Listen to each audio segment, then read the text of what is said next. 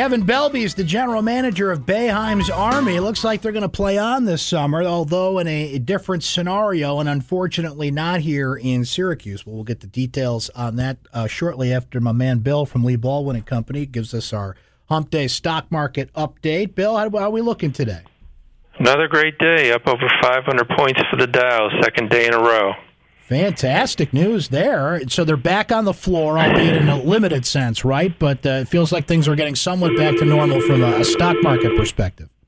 It is. The economy is getting back to normal a little bit. Uh, the Dow closed above 25,000 for the first time since March 10th. We were still playing sports back on March 10th. Right, yeah. That's a good reference point there. I like that. Uh, Diamond today was uh, Disney. It was up modestly. They're looking to open the Magic Kingdom and Animal Kingdom on July 11th. And uh, next week we're going to see SeaWorld and Universal open up. So Florida's getting back to uh, normal, hopefully. All right. How about a dog today? Uh, dog goes with uh, Twitter. They uh, the company decided to put a fact label on uh, a recent tweet by President Trump, and he did not like that. No, he did not. not at all. And that sent the stock soaring down a little bit. Interesting news there. Appreciate that. Yeah.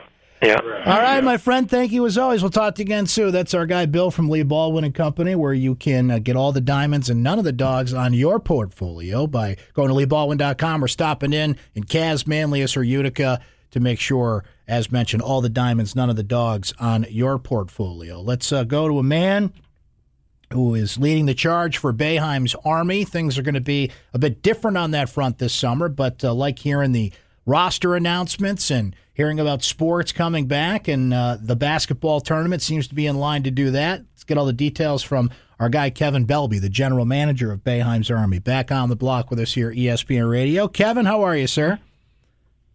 I'm doing well, man. When you say sports are back, that gets me excited. So I, I know we're, we're not uh, we're not there yet, but we're getting there. It's been interesting to see these discussions, to see plans put out there. It's not just how are we going to do it. It's we've got a plan, right? And there's still some details to be filled in there. You know, the NBA is going to be at Disney. Hockey had their plan yesterday, and the basketball tournament seems to be kind of honing down on what they're going to do this summer, which will include Boeheim's Army. So let's take a step back for those that haven't heard. What is the plan right now uh, to put the basketball tournament on? So I know the folks over there at TBT have been working really hard on a plan, um, and they're they're a lot smaller team than you'd probably even think. I know they they have less than ten full time employees, uh, and they always run a top notch summer uh, operation, summer tournament. But uh, just like everything else in the world, the last couple months, it's been complicated with trying to figure out how to continue moving forward with COVID nineteen. And um, uh, they've uh, they've put together a really good plan, I think, and, and they believe too, uh, to keep players safe, but to still have the tournament and they're going to put every everybody in one location. Everyone's going to be quarantined. Um, a, a reduced tournament in terms of team team numbers. So there'll be 24 total teams as opposed to a full 64 like you normally see, similar to uh, March Madness. Um, and it'll be uh, in July, nationally televised again on ESPN uh, family of networks. And uh, I, I'm uh, I'm I'm really looking forward to it. I, I've been trying to prepare the last couple months as if we were going to play, um, but without any details. It was hard to get too excited about it. But the tournament, like you said, they released this information today that they will be going forward hosting a, a tournament. It's going to look a little bit different, not have fans, but. Um, there still will be games to be played. It seems like that's the model, albeit in different sports and different formats. Even uh, the Premier Lacrosse League is going to kind of quarantine and stay in a spot and have these games. We mentioned the NBA's plan at Disney, and now TBT kind of follows suit on this. So when you look at this, is two months from now, Kevin. I mean, who knows how much could change by the time this this really gets underway here, but.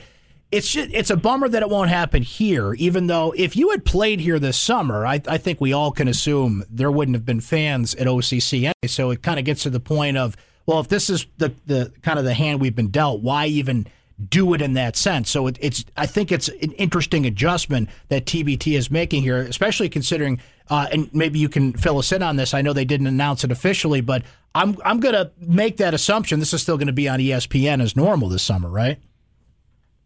On on television? Yes.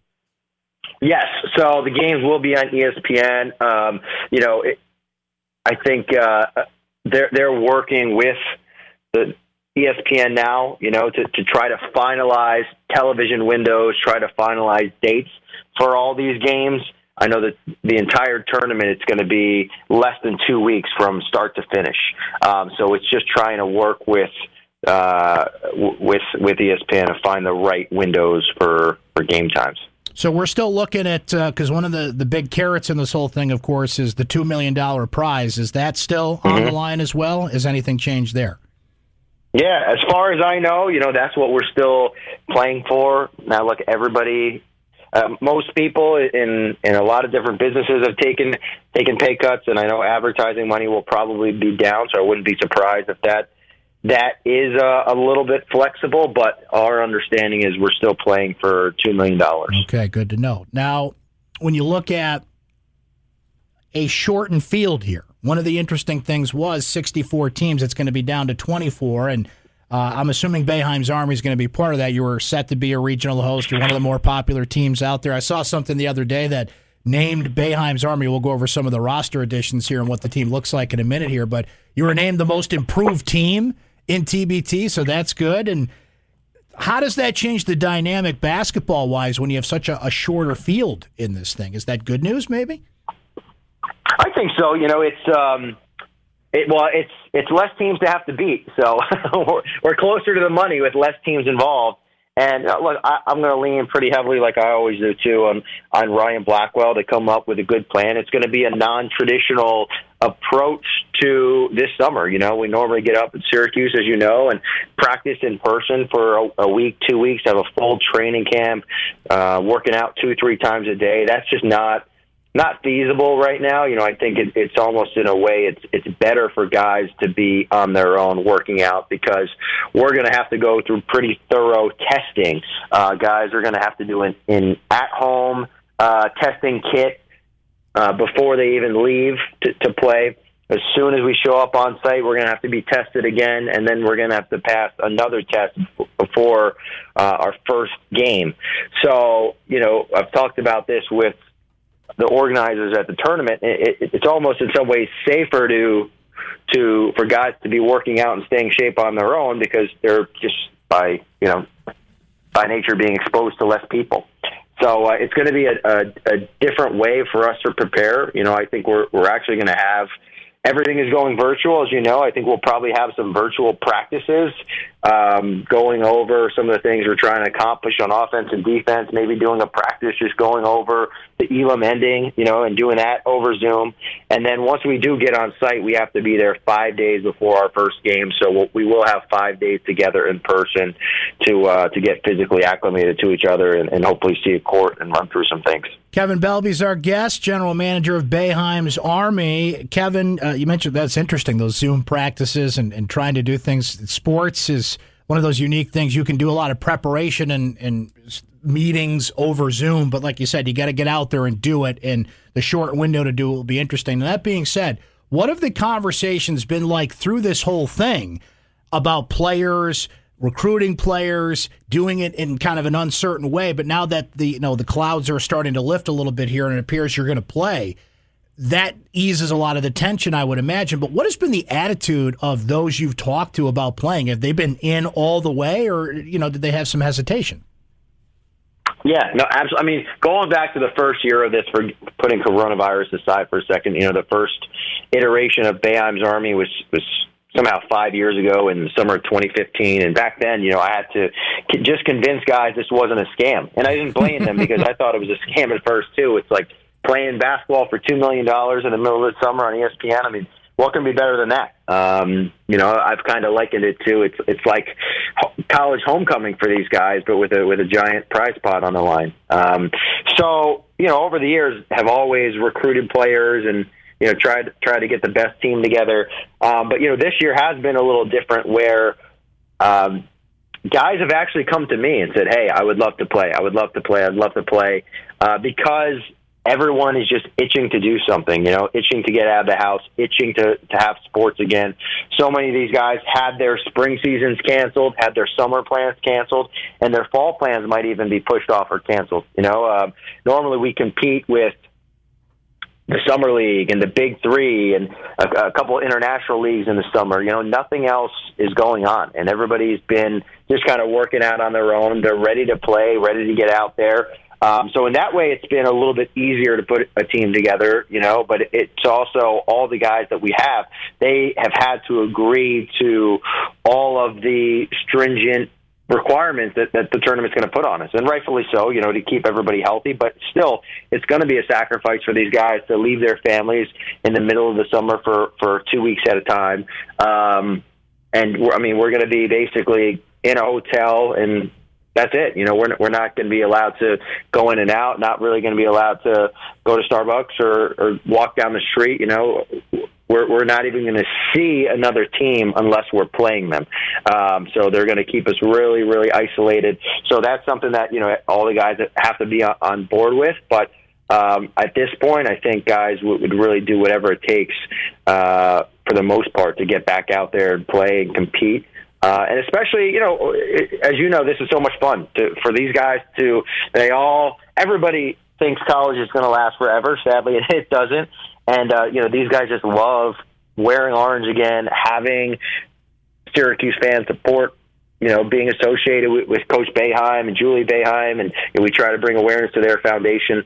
So um, I can't wait, and I, and I know the guys that we have are just they're chomping at the bit to uh, to play. On that note, here's who we got so far: Kevin, Tyler Lydon, Malachi Richardson, Brandon Triche, Eric Devendorf, Demetrius Nichols, and uh, the latest addition announced this week, John Gillon. So we got six players uh, on that roster, a good mix of returning TBT players and, and some fresh blood as well so far.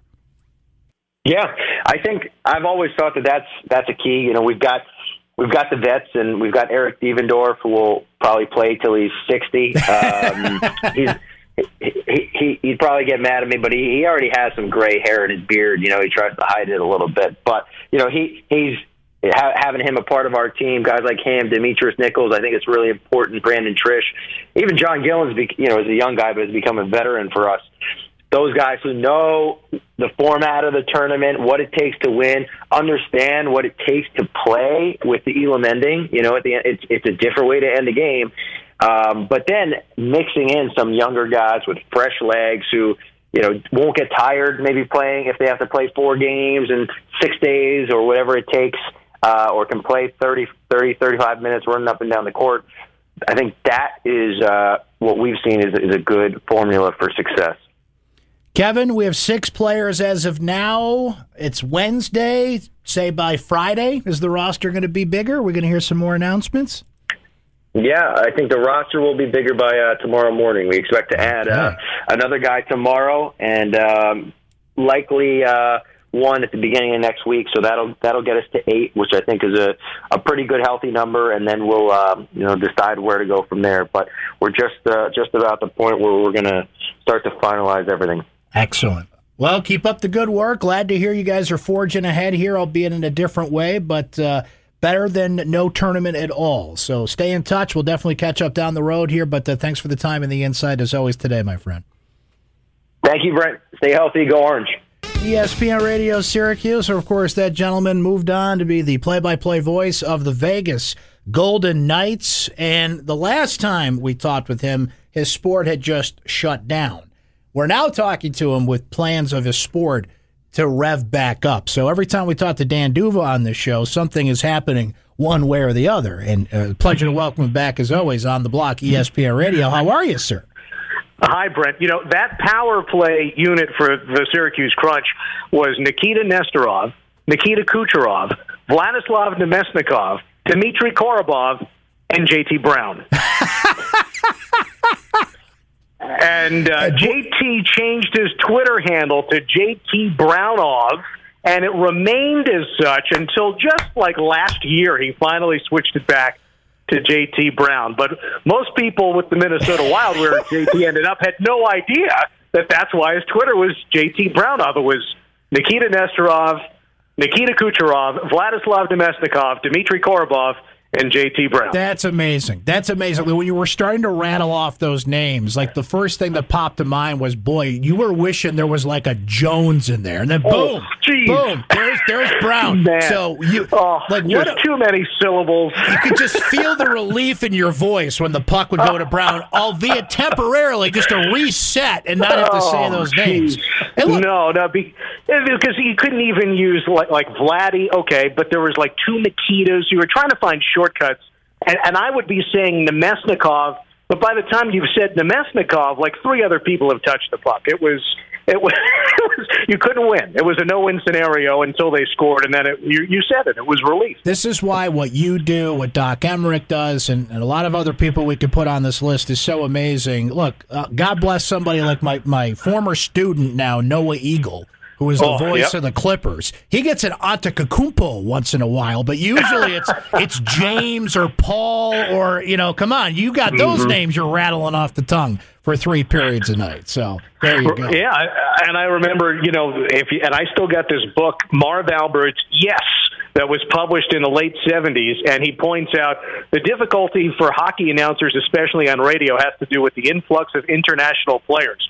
Well, Marv hasn't done hockey in almost 30 years, but boy, oh boy, I'm not sure he could. Dan, it's great to hear your voice. And as we mentioned, so when this whole thing really started to kick in, you're one of the first people I thought of. I'm like, man, what does a play by play guy do when the sports world shuts down that rhythm of games and how it kind of runs your life for a while? So take us back to from the moment we spoke last to now and what you've been doing in, in that in that time. it's, kind of like Bill Murray in Groundhog Day, I suppose. I, I have successfully baked four loaves of chocolate chip banana bread. Very I'm getting good. good at that. Very good. Uh-huh. And, uh, you know, I, I, I think that we have done a, a good job, we meaning the Golden Knights, of engaging the fans. The, you know, like, and the Crunch have too, and what, you know, Lucas Favali's done. And, of course, it's been great to hear the rebroadcast, the old Crunch games that have been airing on ESPN in Syracuse. They've done something similar here and also with our TV station. And that's been fun to kind of dig into the archives and pull out some of the old notes. And of course, with the Golden Knights, it's much more recent. We're only talking a couple of years worth of games here. And uh, that, that's been fun. But we've also continued doing podcasts and interviews and Knights Report, which is a video production conducted by Zoom, and other things that our social media based. Technology has allowed us to connect with folks in a way that would have been inconceivable even like a decade ago. So, uh, so that's been fun, and then uh, frankly, it's been a lot of phone calls and Zoom calls, keeping in touch with folks. And I- I'll tell you, I'm um, excited and sort of amazed at how many new people I've talked to, students who've uh, wanted feedback on their tape, the young broadcasters trying to break into the business who found a way to, to connect. And I've enjoyed meeting people, albeit remotely by phone or video chat. That's been fun. And then uh, organizing stuff. I, I've, I've managed to get all of my Syracuse Crunch material into one plastic bin that might have been scattered Well around uh, in several other places. Boy, five years worth of Crunch history all packed in there, and it's uh, closer to uh, an, a point of organization that I would like. And then reading, I, I've you know done a lot of reading and and watching some documentaries that I wanted. I just finished watching the the one they did a couple of years ago about uh, about O.J. Simpson. I remember when we were doing our shows together in Syracuse, the documentary had come out produced by ESPN. Right. I watched the the dramatized version that that they produced, so that was pretty good. So yeah, it's been a, a lot of that. I haven't really gone anywhere. I've been now that things are opening up, I might make it back east. Uh, potentially for a short period of time, and then before you know it, it's going to another uh, couple of months, and they'll be playing hockey games. I was really just stunned, and now it's almost normal, as you said, with Groundhog Day. But those images of, say, Times Square empty, just jarring to see that. You're in a city that, man, when I think of Vegas, you just think of Sinatra playing and the bright lights and moving and grooving. What has that city been like in a shutdown? I, at first, was startled by all of the casinos turning their lights off, which made sense. They weren't open, no one was in them. Why would you leave the lights on? You're wasting money to if you were to do that. It's like But my I father that- always said when you leave the room, turn the lights off, darn it. Right. Yeah, but I think that especially because the strip is so visible and it's so much connected to the entire valley, that after a week or two, they realized there was some psychological damage to leaving all the casino lights off. So after a couple of weeks, all the exterior lights came back on. Not every single light at every building, but for a couple of weeks, like the exterior lights at the Bellagio were off. At nighttime, all you'd see would be the flickering red lights for the airplanes. Now all the ex- the exterior lights have been on for two months. So I think that is helpful. But there's, you know, and I'm right near an interstate. There's been plenty of traffic. Um, you know, I've gone to over to Las Vegas Boulevard, uh, Boulevard, and I think that people who live here more or less curious, and so it hasn't been totally abandoned. I think it's more just the locals who are cruising around because they don't normally get to drive around the strip because there's so many tourists. So I, it's, it's a little bit strange. Obviously, the casinos are still closed, but will soon be opening, and I can only imagine what it's like for the people whose you know whose livelihood is, is are in the casinos and the entertainment side of the business here. So uh, it hasn't been terribly jarring for me, but uh, I, it's it is it is still a little bit strange. I think yesterday was the first time I honestly look forward to Gary Bettman making an appearance. I mean, it's always great yeah. when he comes out with the cup. That's always something, of course. But other than that, I can't think of an instance. But yesterday, I was anticipating it as much as anybody. It was mm. fascinating to hear the plan. What is your reaction to the NHL's plan to get back on the ice? Well, I was more excited than I thought I would be. I, I, there's just you kind of go through all of this and you hear one development here and one development there, and it's like, all right, well, wake me up when there's really something going on. And I think I got so numb to all of that over the last couple of months, I was a little bit taken back by, oh my gosh, this is actually a thing. So there was uh, one of the concerns that I had was if you're going to allow more teams into a postseason scenario, you can't give the better teams a bye because then they're not shaking the rust off while the poor teams are getting back into game shape. So they've sort of solved that with this round robin for the top four teams. It's a little gimmicky, but uh, that's all right, fine. You know, they want to include 24 teams. It gets more of the original six teams involved. And when you boil it down to the, the odds in Vegas is one of three teams, six to one odds to win the Stanley Cup. Whatever happened in the regular season is more irrelevant than probably any previous Stanley Cup postseason. Players that were hurt are now healthy. Teams that were on hot streaks have had those go out the window. Teams that had gone cold could get hot. You just have no idea, especially when it's best of five in this qualifying round, and we don't yet know about later rounds. You know, it could be five, could be seven, uh, at least for the first two rounds once they get to that point. But if you go back to the last year that they had best of five series in the National Hockey League, it was 1986.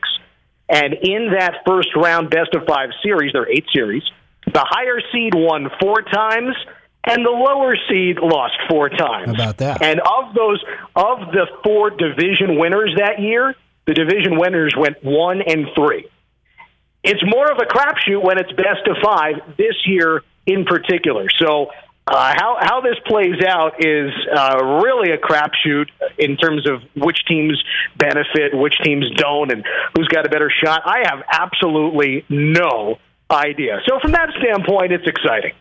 You brought up an interesting point. We're talking to our friend Dan D'Uva, the voice of the Vegas Golden Knights, of course, formerly the voice of the Crunch and a Syracuse University alum. You mentioned Dan about, oh wow, this is a thing. Like, wake me up. This is serious here. I, I'm sure the players kind of felt the same way. What what is the reaction you've seen from them that's intriguing about just that? Like, oh wait a minute, no, this is a thing. This is our plan to come back. How do they feel about it? There were two teams that voted against this plan, and uh, Tampa Bay Lightning are, were one of them.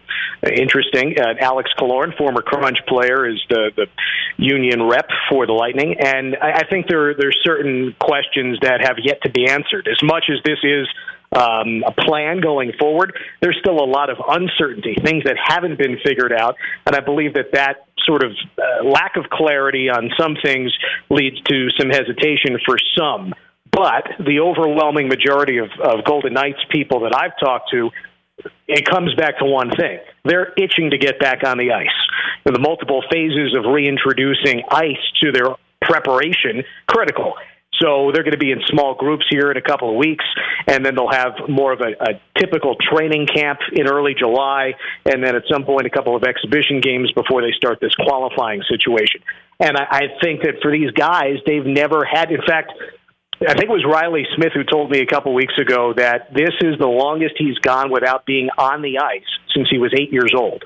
You know, even in the off season, hockey players, it's not like the old days where you had a job in the off season. These guys are training in the off season too. They might take a few weeks off whenever their season ends, but it's hard for these guys to not be on the ice. They're looking forward to that. And for the teams that were in a good position to go far in the playoffs, like say the Golden Knights, you're eager to to get rolling and playing games to see how this plays out no doubt some of the players who were uh, long since uh, out of the playoff picture are delighted that they've finally had uh, you know been put out to pasture, so to speak. The Red Wings, the the Kings, the Sharks. It's only the second time ever that all three California teams will miss the playoffs, and this is in a year when they let 24 teams in. so so those teams didn't want to keep going. The teams that are good and have a real shot uh, want to get playing, and this for those teams that missed the playoffs um, you know, this this season. I mean, they're going to probably go nine months without playing a game. I went to one NHL game before it all shut down, and what were the chances I'd see two teams that are not going to be in a 24 team field? It was the Sabres and Red Wings. So you can just imagine yeah. what kind of game that was. Dan, you, uh, the the hub plan was interesting, and Vegas is one of the cities listed. Uh, appropriate question for a man in Vegas. What are the odds Vegas could be the, the Western hub at this point? What are you hearing? I don't know. I would suggest to whoever makes this decision that they visit Las Vegas in July and August and maybe walk outside for a little while. Fair point. and then think again. it gets hot here, um, and when when Vegas won Game Five, or when I should say when Vegas lost Game Five against the Capitals in the Stanley Cup Final, it was 117 degrees that day, and I believe it was June 7th. I want to say. Um, so to play, you know, hockey here, July and August, I mean, it's just incredibly hot. Uh, the other part of it will be there's T-Mobile Arena is in um, an interesting spot in that, of course, it's surrounded by hotels. But Las Vegas is going to be open by then. There are going to be tourists here. I mean, they're opening some of these casinos in just a couple of weeks. Now, it's not going to be the huge number of people that it normally is, but it seems to me it'll be harder to protect those players. Then the other thing will be the the um, the ice. T-Mobile Arena is where it is, but you'd have to drive 20 minutes to get out to the Golden Knights practice facility. Um, so, I, in you look at it in terms of a hub, you know, like NBA is discussing with uh, Disney World I'm not sure that that is quite as workable here. Um, in some ways, it makes sense. In other ways, I kind of scratch my head given some of the other places where you're not going to have as many people coming in and out. Like, frankly, Edmonton, Alberta. you know, it's like not too many people are going there. Uh, and there's a brand new hotel that's connected to a very new arena in terms of health and safety. Uh, and they've got plenty of ice rinks in Alberta. Like that, in you know, from a logistical standpoint, standpoint makes sense. Um, you're not going to allow fans into these games, so it's not like it's a destination. Vegas is a destination. Uh, but it's not going to be a destination when you have games with no fans. So that's why I wonder if, in fact, Vegas, for this kind of a situation, is the best choice to be a hub city. But they don't. The reason why they have all these cities still on the list has to do with bridging any gap with health concerns. They could decide today, but what if there's an outbreak in Las Vegas or Edmonton, God forbid, these places get another wave? Well, you don't want to put all your eggs in one basket in that city. They're letting things move forward, plans to develop in all of these cities, so in three or four weeks they can make the best decision. How was uh, when we're going back to the world of when we were playing hockey, and like you said, people that were injured, everything resets here. But let's go back to when you were playing. How was uh, Syracuse native Alex Tuch doing? I know he had a little bit of a setback at the beginning of the season, but was he starting to get into a rhythm? And, and where do you think he's at in his career? He was injured at the time of the, the stoppage. There were three Golden Knights who were unavailable because of injury. Um, one was Max Pacioretty, one was Mark Stone, one was Alex Tuch three pretty significant players. Uh, now, you're right. Alex was not having quite the season that he might have expected, given what he had done as a rookie, and then even his second year. He uh, it was sort of a herky jerky kind of a season between injuries, had injury at the start, and some nagging things over the course of the year. But when hockey resumes, each of those players I mentioned will be healthy. They have long since been back to 100%, according to head coach Pete DeBoer. So Alex, uh, I think that you know he's still so young and is in a position to um, maximize his career, given the contract that he got from the team, um, the the players he's surrounded by. Think about if you're Alex Tuch, you've got a chance of playing alongside the likes of Paul Stastny and Max Pacioretty, Mark Stone, or Jonathan Marchessault and Will Karlsson and Riley Smith. I mean, there are so many really impressive players you might find yourself alongside. That kind of thing can only help Alex. And I think from you know a learning standpoint, you know, using his size more. I think he's trying to figure out you know what to do with his six foot four frame. And I think that by observing some of the other guys on the team, like Mark Stone and Max Pacioretty, who are similar in height, but they play a, a, a little bit more physical than Alex has so far. So we'll see. There's there's still a great deal of upside for Alex. And even though this has not been the kind of season he would have liked, now he'll be healthy when this gets going again. And uh, if if he comes up with an impressive postseason for the Golden Knights, uh, the regular season will be an all too easy, distant memory. Dan, final thing for you here. Uh, even though the plan is out there, we're starting to see other sports come back. We're still in that world of make believe sports in a way. So I'm going to put you in that scenario here. Can you wrap your mind around calling a hockey game with nobody in the building?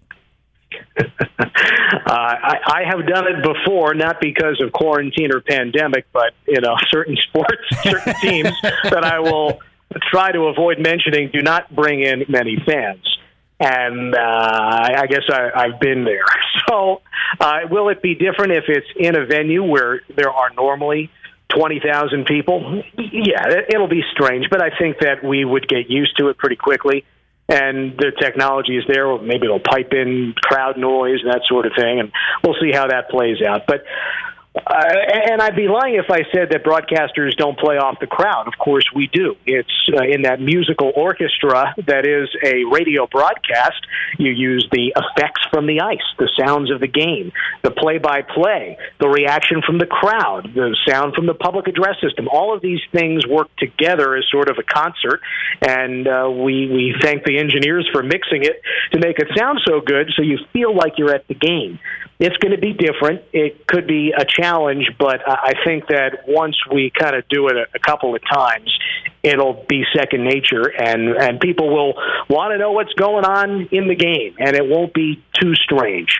Um, and uh, we will be eagerly awaiting the doors to open again, but I think we will adapt without too much of a problem. Dan, it's great to hear your voice. Glad to hear you're doing well, and uh, glad uh, you're going to be back to work soon with some some hockey games to play. Uh, it'll be here before we know it, but uh, appreciate your time and your insight as always today, my friend. We'll catch up down the road. My pleasure, Brent, and best wishes to you, your family, and everyone back in good old Syracuse.